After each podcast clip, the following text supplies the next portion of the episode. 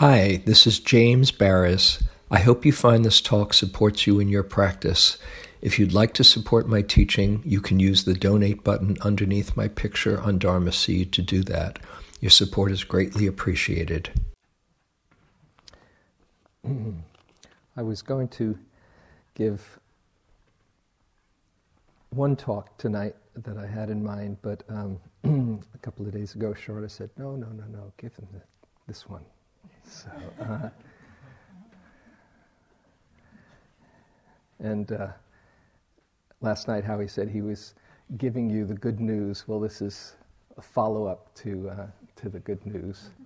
The title of this talk, since Steve wanted me to let you know to fill it in if you wanted for the, uh, the recordings, is uh, Buddha Dharma as a path of happiness.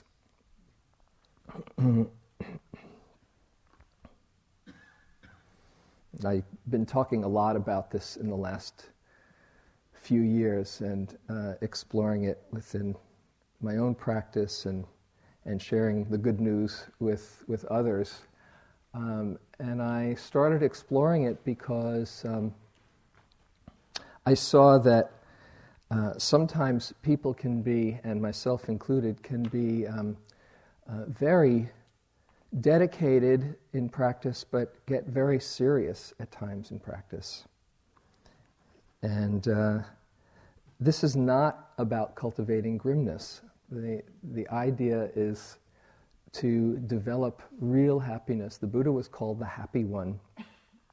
As uh, the Dalai Lama starts out his, his book, uh, The Art of Happiness, the first line the purpose of life is to be happy.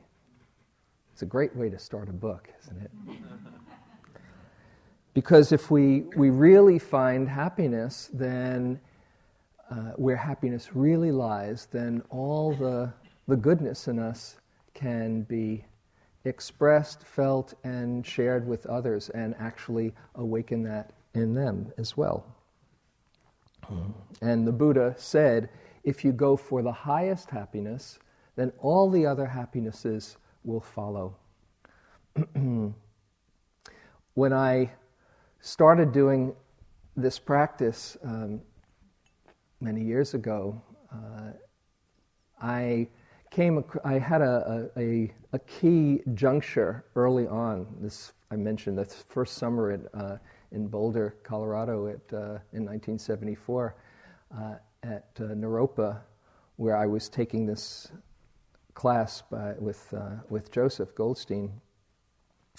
And um, I'm a, by nature a kind of passionate person.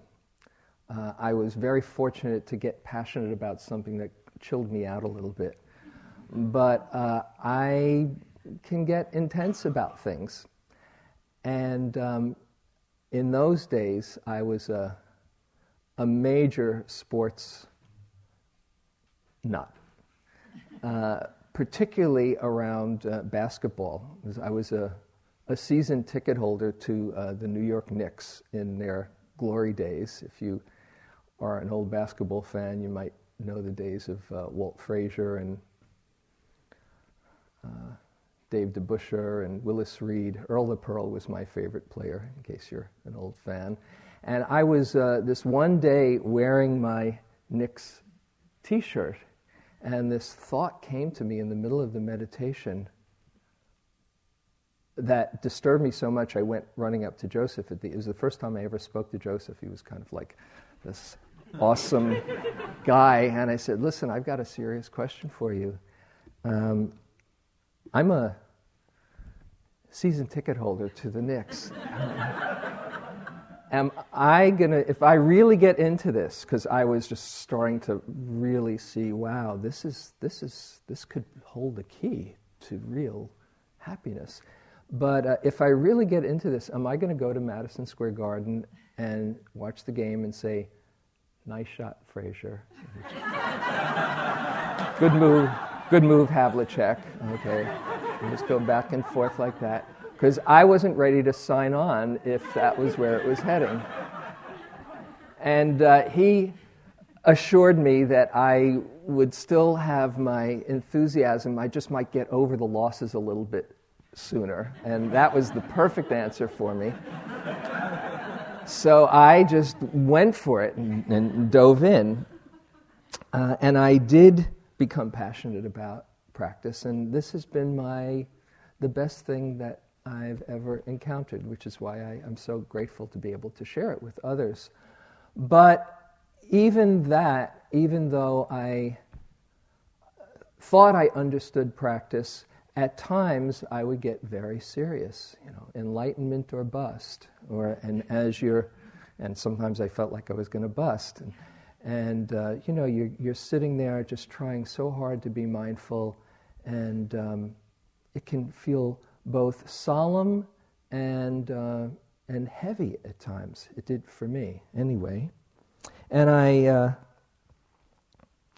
I saw that um, there was something that was that I was I was getting caught in the teachings, and um, that I was misunderstanding the teachings, and somehow for a period of time, I was confusing the end of suffering with the end of living, and uh, didn't feel that I could really allow my my joy to be expressed, and this is not just a, a, blind alley that I went through. It's something that sometimes people uh, can get confused by, and it's not. It's not. Um, uh, it's not so far fetched that this happens because we're told to look and see what has meaning in life, and if you take a look, you'll see that um, the game isn't what we're told will bring us happiness. And one very key aspect of the practice I want to share with you, one really valued and important um, understanding is the understanding uh, known as Samvega, S A M V E G A. And Samvega is translated by uh, one uh, brilliant translator, uh, Tan, uh, Ajahn uh, Thanissaro, who says the oppressive sense of shock, dismay, and alienation that comes with realizing the futility and meaninglessness of life as it's normally lived, a chastening sense of one's own complacency and foolishness in having let oneself live so blindly, and an anxious sense of urgency in trying to find a way out of the meaningless cycle this is a, a very um, key perspective to come to terms with. And the operative phrase in there is the meaninglessness of life as it's normally lived. But sometimes we can miss that part and just think, oh, it's all meaningless. What's the point? You, you know, you're born, you suffer, then you die. So what? You know, but that's not the whole picture here.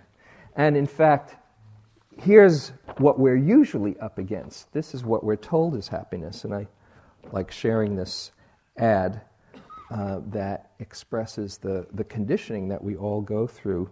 And this ad, somebody gave it to me a while ago, is called The Gold Shivers.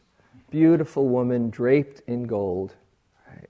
It's a two page ad. I'll read the, the first page and then you get to see her in a moment.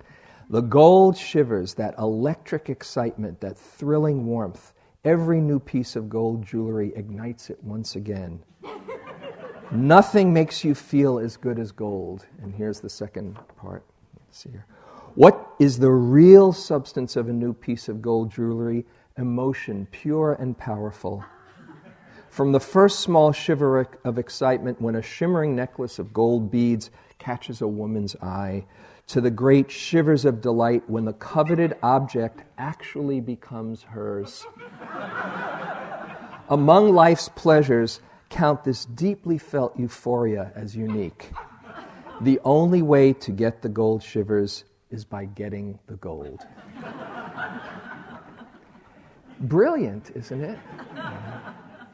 In, uh, the Buddha was talking about desires 2,500 years ago, but now it's It's become a high art, fanning our desires. And according to one uh, uh, brilliant uh, uh social, social um, observer, uh, La- Kalle Lasn, I think his name is, in Culture Jam, he says that the average American gets 3,000 microjolts of this kind of message every day. Every day.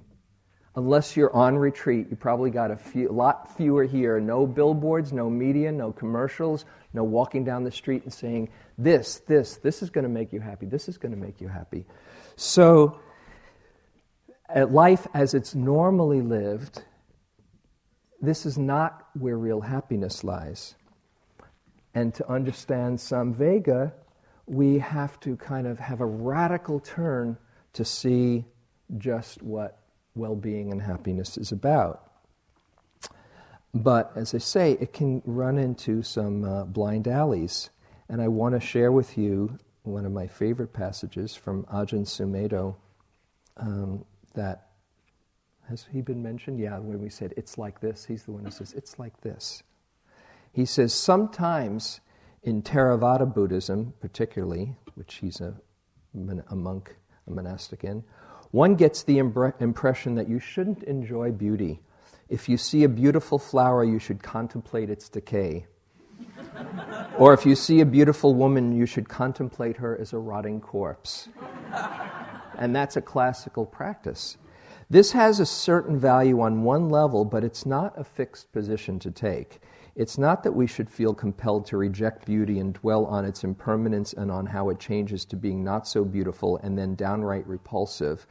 That is a good reflection on anicca, dukkha, and anatta, on impermanence, unsatisfactoriness, and the selflessness of existence. But it can leave the impression that beauty is only to be reflected on in terms of these three characteristics rather than in terms of the experience of beauty.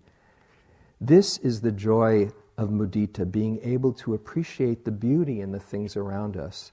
And people who can't see, see the beauty of the good or the true are really bitter and mean. They live in an ugly realm where there's no rejoicing in beauty and goodness and truth. Once you have true insight, though, you find you can enjoy, you enjoy and delight in the beauty and the goodness of things. Truth, beauty, and goodness delight us. In them we find joy. So, as I went exploring, looking at the teachings and seeing, well, what does the Buddha say about happiness? Where is real happiness? I saw many, many um, brilliant inquiries into the nature of, of happiness that can be employed in a very practical way that I've been uh, enjoying sharing these last few years. Joy, you know, one of those buildings is metta, mudita, uh, sorry, metta, karuna, mudita, upekkha. Joy is one of the four divine abodes it is one of the seven factors of enlightenment. Suffering is not a factor of enlightenment, by the way. And there's many other uh, kinds of expressions of joy, um, pamojja, gladness, sukha, happiness, upekkha, peace, contentment. So I wanted to look and see, well, what what is the, what are the teachings about happiness and how can we cultivate them? And um, I looked and saw a few particular teachings that I found very inspiring. One is looking at the, um, the wise, what's called the wise efforts. You've heard that expression, wise or right effort. Well, there's technically four aspects to wise effort. There's one guarding against unwholesome states that haven't yet arisen. That is, don't put yourself in temptation's way. Right? Second, overcoming unwholesome states when they have arisen, which is a lot what we're doing here when you're feeling confused or doubtful or fear, fearful or sad, there's ways to work with that that either allow you to process it wisely, not be afraid of it, or have antidotes that can, uh, that can uh, shift your, uh, your contracted mind state. So that's two aspects overcoming and guarding against unwholesome states. Then there's two other aspects of wise effort developing wholesome states that have not yet arisen, which means all the kinds of practices that we do here. Mindfulness develops wholesome states, metta practice, where you're actually programming the mind, may I be happy, may I be peaceful. You are cultivating, even if you're not feeling it to begin with, just putting those intentions in the mind and the heart. After a while, they do develop. Developing generosity, as, as we spoke about before, and lots of different wholesome states. So we can de- develop and cultivate them. And then the fourth aspect of wise effort is maintaining and increasing wholesome states when they have arisen. He says this is a good thing. When you're feeling a quality of well being, to maintain it and even increase it. This is not un-Buddhist. This is skillful. But you might say, well, it can sound a whole lot like grasping. Well, I want to make it even more. It's not so much as soon as you're trying to create a state and or hold on to it, you'll the contraction of mind will work against you.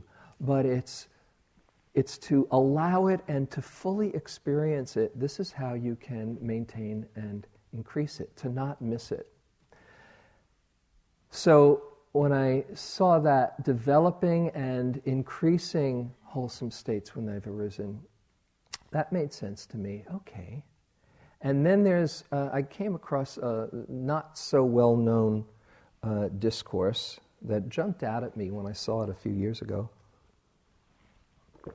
where the Buddha is saying about these wholesome states um, that there is a gladness that's connected with them. And that that gladness is, he calls, an equipment of mind to overcome ill will and hostility. And he gives the example, there's a few different examples in this discourse. He says, um, one particular one, while you're in the middle of a generous act, he advises think to yourself, reflect, oh, I'm being generous now. And he says, as you reflect on it, that will gladden the heart. One gains inspiration in the meaning, inspiration in the truth. And that gladness overcomes ill will and hostility. That gladness connected with what's wholesome overcomes ill will and hostility. Now, he's not saying if you're in the middle of a generous act to identify with it and say, hey, I hope everybody sees how generous I am, you know. You know, check it out, being pretty generous here. No, no, no, that's, that's not the idea. He says, you don't have to take, don't take ownership of the feeling, but just feel how good it is as it moves through you, as that impulse of generosity or loving kindness or compassion or any wholesome state, as it moves through you, feel how good it feels. Don't miss it. And as you're attentive to it, that in itself allows it to be experienced on an even deeper level. So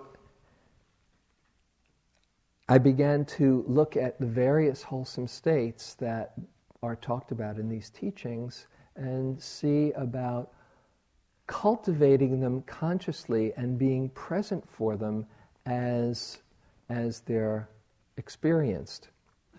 And I'd like to offer some of them to you tonight. And as I think you, maybe um, you've heard or some people know, and there's going to be information out on the table. Uh, I, I, lead this uh, course called Awakening Joy, which is basically about cultivating wholesome states and being present for them. So I'm going to give you the, the 10 month course in about uh, 25 minutes, compressed.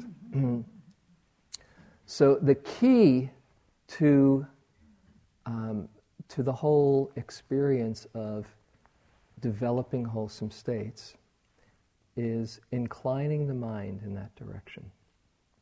In one discourse, the Buddha says, Whatever one frequently thinks and ponders upon, that will become the inclination of their mind. Pretty straightforward, isn't it? Can you argue with that? Whatever one frequently thinks and ponders upon becomes the inclination of your mind. If you frequently think and ponder upon how everybody is going to disappoint you, you'll probably be confirming your theory. If you frequently think and ponder upon how, uh, how frustrating life is, that becomes your inclination of mind.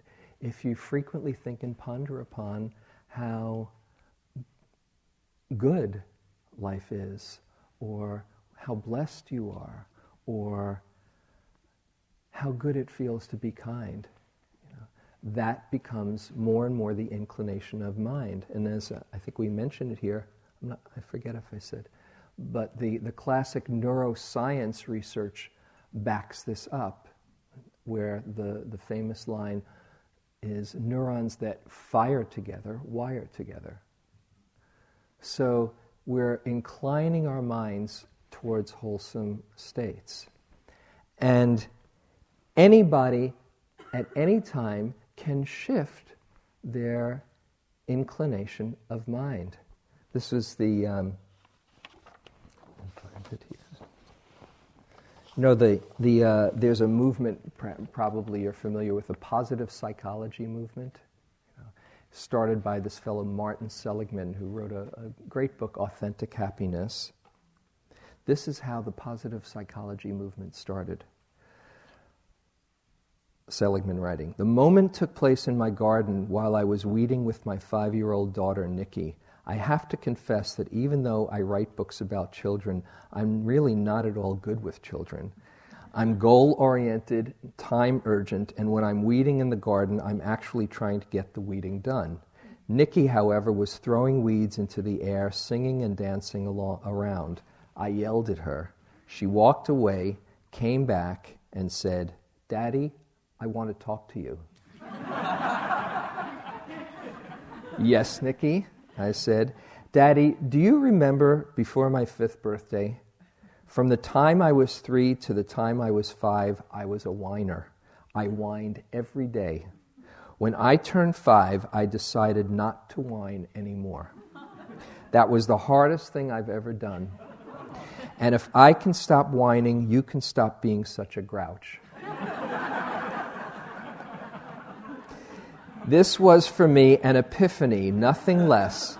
Nikki hit the nail right on the head. I was a grouch, and I'd spent 50 years mostly enduring wet weather in my soul, and the last 10 years being a nimbus cloud in a house full of sunshine. Any good fortune I had was probably not due to my grumpiness, but in spite of it. In that moment, I resolved to change. That was the start of the positive psychology movement. We can change at any time. I, let me see if I here. Yeah, beautiful note. I, I was with with uh, working with somebody who was having a really hard time in their their uh, work, their work meditation.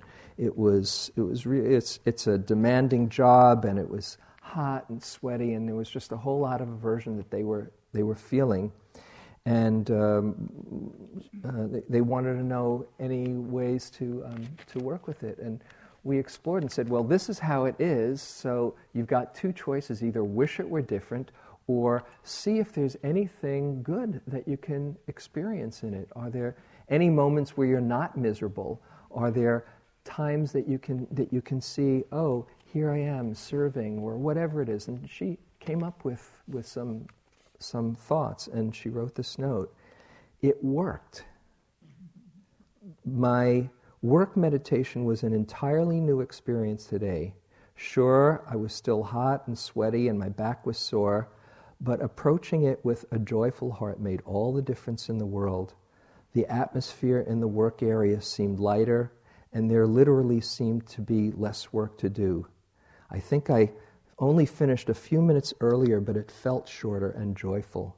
Feeling aversion and even more to the resistance and self doubt in response to my aversion had made a much more difficult task on the first day. It was starting to get lighter. We just need to decide that's our end of the deal with intention. Just decide not that everything's going to be just fantastic, but to be open to well being, to do our part to open to happiness and well being. And on a more profound level, we can decide our intention, as the Buddha said, for the highest happiness.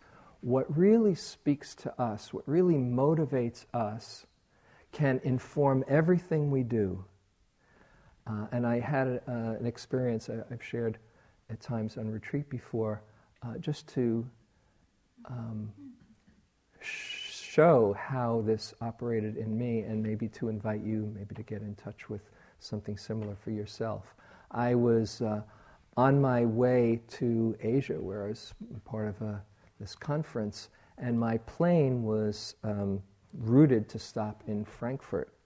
And when I told a friend that I was stopping in Frankfurt, uh, she said, Oh, you should see Mother Meera, who is this Indian sage, holy woman, like that. And I said, Okay, maybe I'll do it. And she said, No, no, no, you should see Mother Meera. I said, Okay. And then I found out that Mother Meera uh, granted the boon of whatever you wish for, she would make come true. I said, okay, I'll see Mother Meera. so I, I set up my itinerary to stop there for a couple of nights. And I go into uh, the, the first night, the darshan, about, oh, 125 people or so in this room, all silent, we're all meditating. And Mother Meera comes in and she doesn't say a word. It's a great gig. No Dharma talks, no nothing. She just is quiet and emanates this really nice energy. And each person goes up one at a time. There's like an on deck circle. And then when you're ready, you, you go and are in front of her. And as you're in front, first you're, you put your head down and she does something I was explained unraveling karmic knots in your brain in your mind or your body. I don't know what happens. And then she lets go and then you look right at her like into this ocean of eternity for a little while. You're both looking at each other and she closes her eyes and that's the end okay? About 45 seconds I timed it And uh, as I was sitting there, I thought, uh, well, wait a second. I, I don't want to. Run up and be the first one.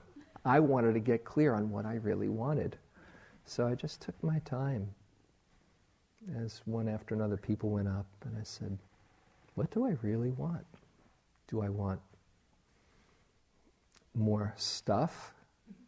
No, they, that all comes and goes, like the gold shivers."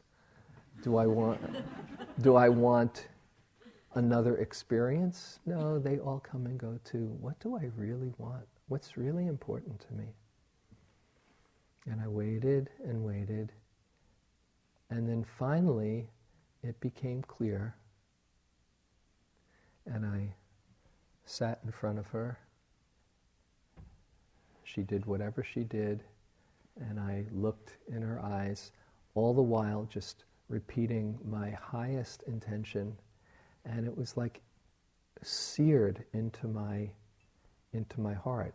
I don't know if she has magical powers, but in that focused, heightened awareness, I really got what mattered to me.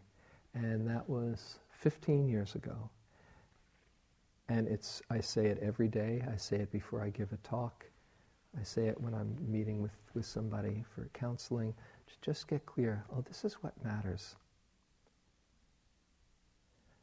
Now I ask you, if you were in my position and were in front of someone who could grant your deepest heart's desire, whether somebody like Mother Meera or some magical being who said, If you tell me what's really important to you, you'll get it. If you don't, then just you'll take your chances. Good luck to you. But tell me, and it can be yours. I'd like you just for a moment to close your eyes and put yourself in that position. What really matters to you? What's your highest intention? Listen to your heart.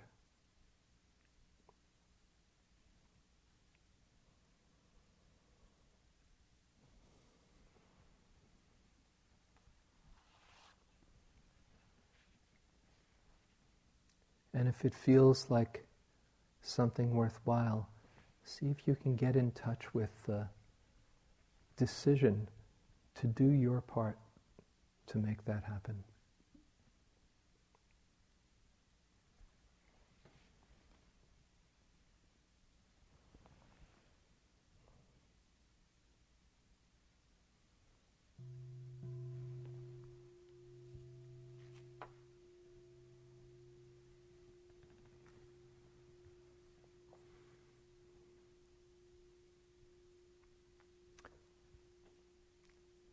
Everything starts with our intention. It's the seed of all karma, as the Buddha said. Intending, I tell you, is karma through body, speech, and mind. As soon as you incline your mind in a certain way and envision it, then it can possibly manifest. As there's a Tibetan saying, everything rests on the tip of one's motivation. So, having your inclination to go for hopefully what real happiness is about, real well being is about, then there's other aspects to develop this, uh, this possibility, other wholesome states. One that we've been talking about since the beginning of the retreat is mindfulness. Mindfulness happens to be, I think I mentioned it uh, the first the first day uh, or the first talk, mindfulness, the Buddha says, is the most wondrous, most wonderful way to overcome all sorrow, lamentation, grief, despair, end pain, anxiety, and realize the highest happiness. Just in the moment that you're mindful, there's a sense of completeness, of not needing anything extra to make it a better moment, not needing any, to take anything away. It's just seeing clearly. And that in itself is a very connecting, uplifting, whole, wholesome state. Happens also to be the one mental factor out of 52 mental factors in Buddhist psychology. That's kind of like the deck that we're dealt. Everybody has these capacities, 52 mental factors. Sometimes I wonder if everybody has a full deck, but, but that's the idea, right? That the one factor that cultivates all the wholesome states and diminishes, weakens all the unwholesome states is mindfulness. It's the one unique factor that does that. So it's a very potent thing because in the moment that you're mindful and you're not grasping at the pleasant or pushing away the unpleasant. You're cultivating a capacity to let go, to be open, to meet the moment with loving kindness, to not identify with experience. It's a very profound thing. And it also cuts through all the confusion that usually runs, runs us. And uh, since uh, Howie had a a uh, Calvin and Hobbes cartoon. I thought I'd pull one out. I just happen to have it with me, talking about mindfulness. First frame Here I am, happy and content, Calvin says. Second frame, but not euphoric. Third frame, so I'm no longer content. I'm unhappy. My day is ruined. Fourth frame, I need to stop thinking while I'm ahead. Okay? And that's what mindfulness does. It cuts through the, the confusion, the thinking, the stories in our mind to see things clearly. And mindfulness actually also amplifies, as I said a moment ago, those wholesome states when they're here. So I'll move on now to a few of the more of the other wholesome states. One can think of mindfulness as an appreciation of the moment. Besides seeing, seeing the, the, the, the things that need to be changed, mindfulness is an openness, a gratefulness for this moment. There's a beautiful book uh, Brother David Steindl Rast wrote called Gratefulness, the Heart of Prayer. He's a Christian contemplative, and it's all about mindfulness, being present for your life. That is the essence of gratitude. Gratitude is a very potent ally of well being. Because what it does is you can have a wider perspective to hold all the sorrows that come through. This is not about closing your eyes and thinking, oh, yes, everything is fine, you know, life is, is always wonderful. No, no, no. We're, we're talking about the truth here. And the first noble truth in Buddha Dharma is there's suffering in life. But if you only focus on the fact that there's suffering in life, that's just part of the story. As you might know the phrase, there are 10,000 joys and 10,000 sorrows. And to not miss the joys, not miss all the blessings in your life, that widens the container, and then you start seeing all the goodness around you, and that can hold all the sorrows. One of my, my main practices for many years that I, I think I say on every retreat is to look for what's good. This is an instruction that I uh, understood from someone who's a very uh, major influence uh, on me, uh, an Indian guru named Neem Karoli Baba, from, um, if you know the book Be Here Now, Ram Dass's guru. He's also known as uh, Maharaji. And he said the best form to worship God is every form. And basically, he said, keep on looking for the good. Because as you look for what's good, you will find it. And that's the way it works. Not only will you find it, but you draw it out from around you. If you are in a room and somebody comes in and they are looking and you can feel they're looking at everything that's wrong with you, all your flaws, and judging you up and down. How do you feel? Sorry, I might have just bummed you out from the, from the, from the talk. How do you feel? You feel flawed, don't you? Exposed, small, you know. Somebody else might come into that room, know all your flaws, and just see how beautiful you are. How do you feel? Beautiful. It's like it draws it out of you. And we have a tremendous power to influence our environment by just looking for the good. Not that you can find it all the time, but it's in there. We're all Buddhas. We all want to be loved. We all want to be safe. We all want to love when I was a school teacher. I was a school teacher for many years in, uh, in New York mostly. And at the beginning of the year, I made it my challenge. The one task I set for myself was to find the key to every kid's heart.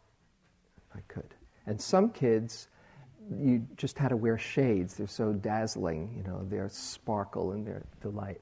And others, it took a little bit of effort because they didn't learn how to get the attention they wanted through uh, ways that were, um, that were supportive to the, the class, and they would be disruptive or whatever.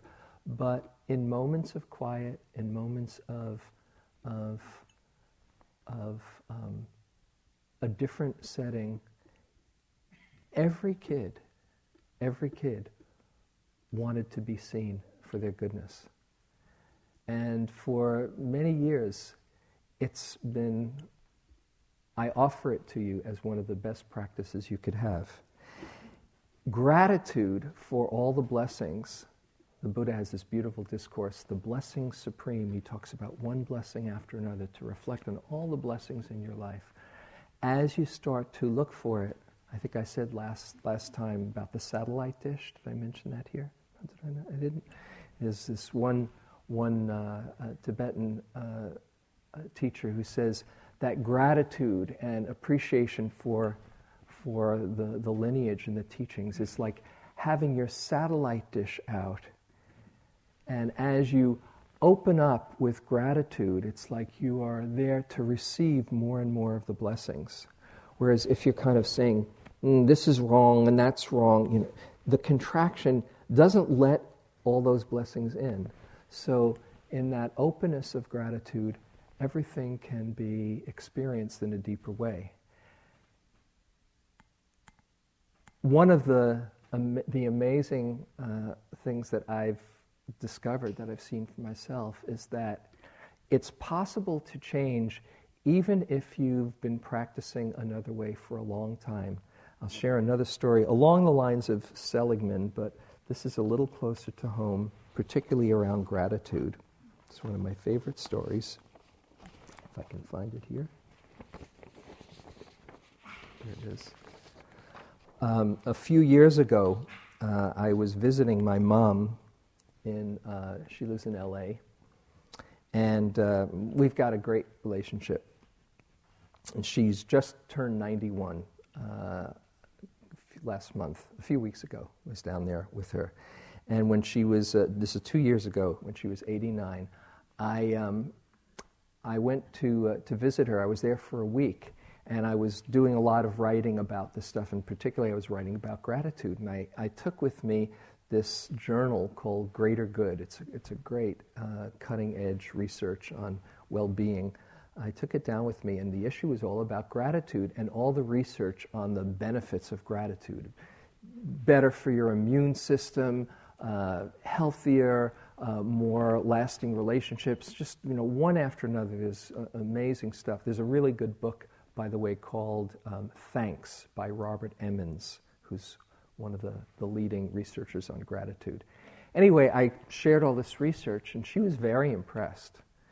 And I, she said, "Yeah, that sounds great." You know, but um, one thing I didn't, I forgot to mention is that she uh, tends to see what's wrong and can complain, even though she knows that her life is, is really blessed.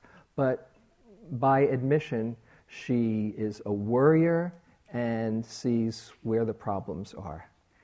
And uh, I said, Wouldn't that be great, Mom? She said, Yeah, I know my life is blessed, but I've been doing it this way for a long time. and um, I don't think, you know, I don't think there's much hope for me right now we were having this discussion while we were playing Scrabble, which we do a lot when I'm down there. She loves beating me. Uh, she's good. She's very good. And uh, I said, Well, let's make a game out of it, Mom. It just kind of came through me. I said, What if every time you complained, I just reminded you to see it another way? And she said, What do you mean? I said, Well, suppose you say, Oh, it's so cold today. And I would say, and? And you say, oh, and my life is very blessed. and she said, okay, let's do it. We had the most amazing week. I had loads of opportunities. right. And each time, you know, oh, the TV reception is not so good. And, oh yeah, and my life is very blessed. Well, something happened. We had such a good time. It was one of the best visits uh, uh, we, we could recall, and just got happier and happier. And it was fun. We kept on laughing, right? I called her a lot when I got home, those first few days, to kind of keep the habit going. And a friend of, of ours, um, a friend of my sister's, was in on it, and she also uh, uh, reminded my mom a lot. My sister was away for three weeks, and when she came back, she said, What did you do to mom? this is true. And I, I didn't know how things would, would unfold, but miraculously, this habit kept up. And seven months later, uh, she sent me uh, a birthday card. it was my birthday, and we always exchange poems on our, birth, uh, our birthdays. So she wrote this amazing poem, and which she often does, but this is one part of the poem that I have cherished so and like to share with people. Oh, and also during that time, her eyesight, uh, she, was, uh, her eye, she was losing her eyesight, actually, to macular degeneration, which amazingly has reversed. She was lucky she has the, the kind that could be reversed. So now she's seeing okay, but not then. 90 is just fine with me. I no longer rant and rave about where the world is heading and my exclusive job to save. I wallow in contentment and know that I am blessed, awakening to the joy of living at its best. I am happier than I've ever been and truly mean each word. The thoughts that cause the worries now all seem so absurd. Though my eyesight has been dimmed, I see clearer than before. The glass is not half empty, it's overflowing to be sure.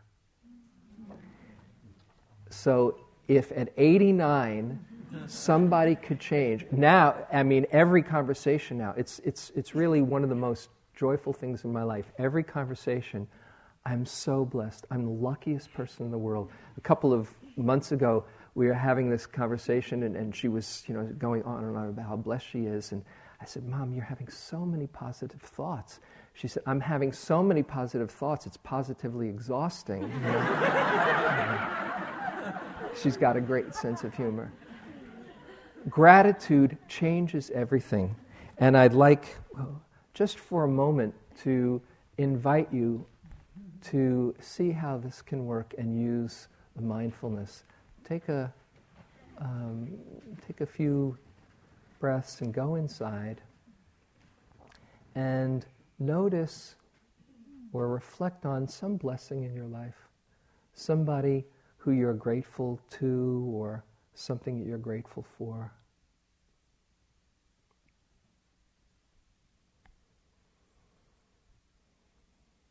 You might have an image of that person or that situation and then express thanks silently to your to either that person or to life. Thank you.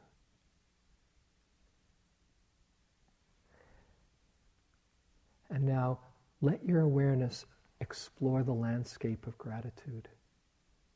What does it feel like in there?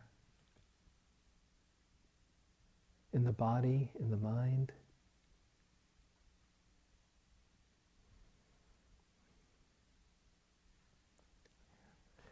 You now bring somebody else to mind or some other blessing circumstance. Have an image that connects you with it.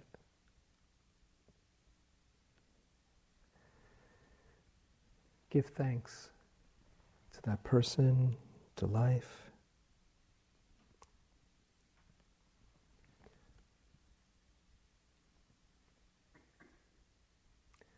let your awareness take in that feeling of gratitude.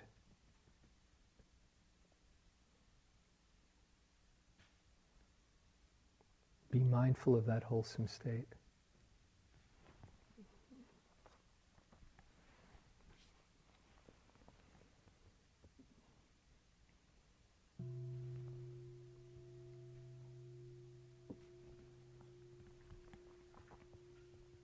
That's the idea to not only feel the, the wholesomeness of it, but know what it's like to feel good. Not just feel good, but feel what it's like to feel good. And just directing your attention deepens that um, and makes it more accessible. So there's, um, I can see I'm not going to get through the, the, the, whole course, but I just want to briefly go through. Um, uh, I'll do one more and name a few others, uh, few other wholesome states that you can experience for yourself. One that, that the Buddha talks of as the bliss of blamelessness. The bliss of blamelessness. He says, acting with integrity. You know, we took the precepts here at the, the beginning of the retreat. When we act aligned with our values, there's this real wholesomeness. And he has this one discourse. He says, there's lots of different happinesses. There's happiness of being free of debt. He was a very practical guy. happiness of having enough to take care of yourself and your loved ones.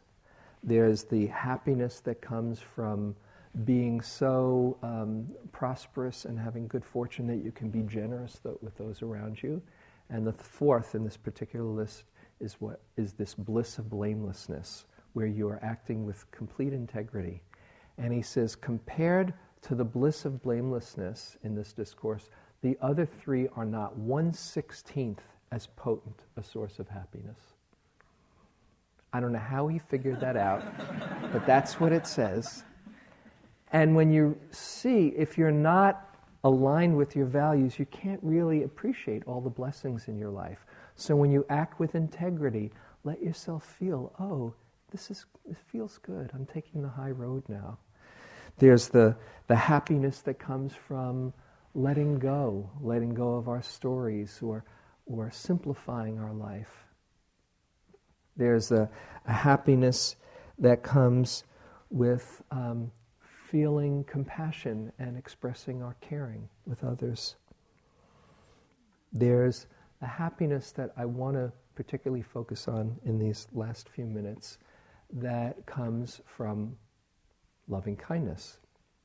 And particularly, loving kindness, as we've been saying here, begins with loving ourselves. This is often not such an easy thing to do. It seems like everybody else might be worthy of our love, but often we're the last ones that we can uh, really tune into and give it to ourselves.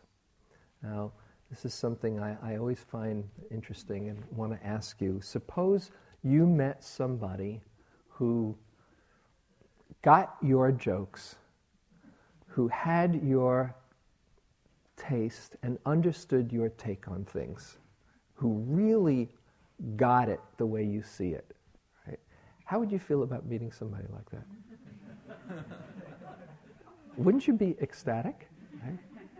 There's one person that gets every joke that goes through your mind. One person that understands your take on life. The unfortunate thing is that they're right inside your own skin. But if you met yourself from the outside, you'd be tickled pink. Where have you been all my life? So, the way to access this is really to see who you are. I love that there's this uh, expression that Einstein has. He call, talks of an optical delusion of consciousness. It's just the perspective that we find ourselves looking from that we don't see the truth. So I want to share um, a practice that I've found useful in my own metta practice. You know, the other day when I was saying, look at your noble qualities, get in touch with your, your own goodness. Um, that, that is the key. That's a key to the doorway of, of loving kindness. I was doing a loving kindness retreat, an extended one, and I was kind of feeling, I was okay. I wasn't beating myself up, but I wasn't really kind of like wowie zowie feeling love for myself. I was patient with it. And then the thought came to me of somebody who I knew really loved me. Right? I thought, boy, it would be so much easier if I, if I saw what they saw. And then I thought to myself, well, what do they saw? What do they see? Why do they love me? And that's what um, opened to this practice that I want to share with you. So close your eyes. And bring someone to mind or into your heart who you share a lot of love with. If possible, not a complicated relationship, but whatever, whoever comes to mind. It can be a pet, it can be a child. It, it, are, they're just pets are great, by the way. You know. But just some being that when you're with, your heart is open and you share this loving exchange, loving energy.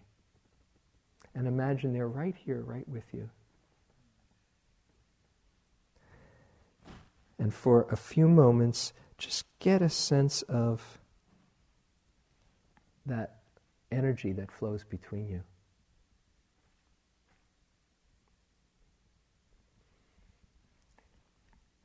And now, for a moment, imagine inhabiting their reality and seeing from their perspective who they see when they're with their friend. Why do they enjoy hanging out with this person so much? Look at what qualities touch them about you. Might be your kindness or your sincerity or your playfulness or whatever. All the things. Look at all the things and really drink yourself in. Get who you really are.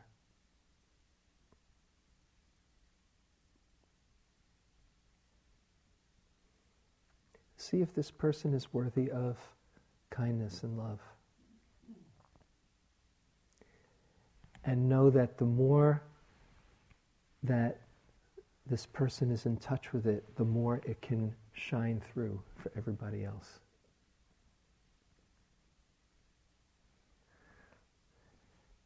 And now, let your consciousness come right back inside your body and from the inside, stay connected with those qualities. And send yourself some thoughts of well wishing. May I or may this being open to all the happiness in their life, in, in my life. May I feel all the love that's inside and share it well.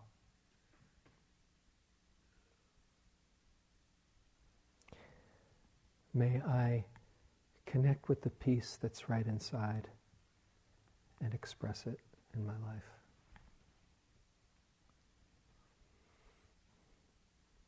See what it's like to wish yourself well from that understanding that you deserve it, really deserve it. And if you get a glimpse of it, let yourself feel how good it is to wish that for yourself.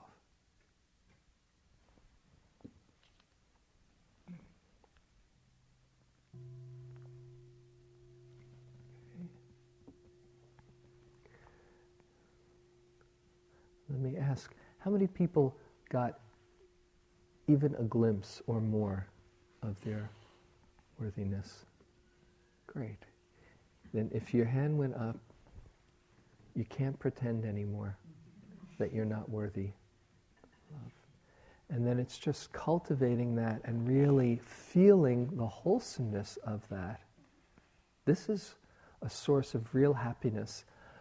And as you keep on exploring and seeing who you are. You even see beyond those qualities on the outside to the essential goodness that comes through you. From where? Who knows? But you are an expression of life in its perfect form that's never been in the configuration that is there in you. And that is what the Buddha was pointing to when he talked about the highest happiness. Even beyond the relative goodness, there is uh, something beautiful and good the divine, as the Ajahn Sumedho talks about, the shining through of the divine. And the more we quiet down and get beyond our thoughts, the more we see it and actually feel it. It's not even ours. Can we say, my unconditional love is better than your unconditional love? You know, that doesn't make sense. My pure awareness is better than your pure awareness. It's just something quite mysterious and, uh, and divine shining through us. So that's the good news that what we're doing here is not just bearing up with pain in our knee or our wandering mind. We are actively cultivating a deep kind of happiness through all of these wholesome states. And the more we can be present for them, the more that we can attend to them, the more they are cultivated, inclining our mind that way. And this is a path of real happiness. As uh, as Rumi says, keep knocking, and the joy inside will eventually open a window and look outside to see who's there. I want to close with um, a favorite passage of mine by Shanti Deva about this miraculous path called the miracle of awakening. As a blind person feels upon finding a pearl in a dustbin, so am I amazed by the miracle of awakening rising in my consciousness. It is the nectar of immortality that delivers us from death, the treasure that lifts us above poverty into the wealth of giving to life, the tree that gives shade to us when we roam about scorched by life. The bridge that takes us across the stormy river of life. The cool moon of compassion that calms our mind when it is agitated. The sun that dispels darkness. The butter made from the milk of kindness by churning it with the Dharma. It is a feast of joy to which all are invited. Let's sit for a moment.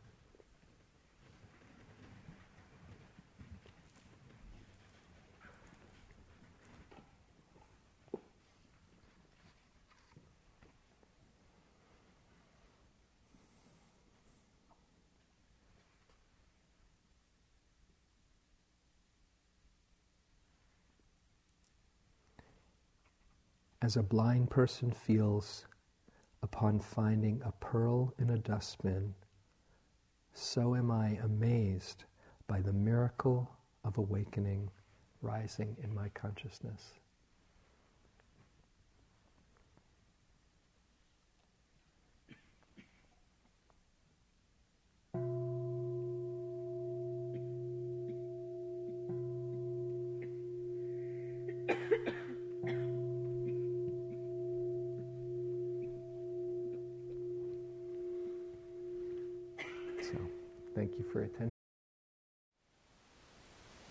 Thank you for listening. To learn how you can support the teachers and Dharma Seed, please visit dharmaseed.org slash donate.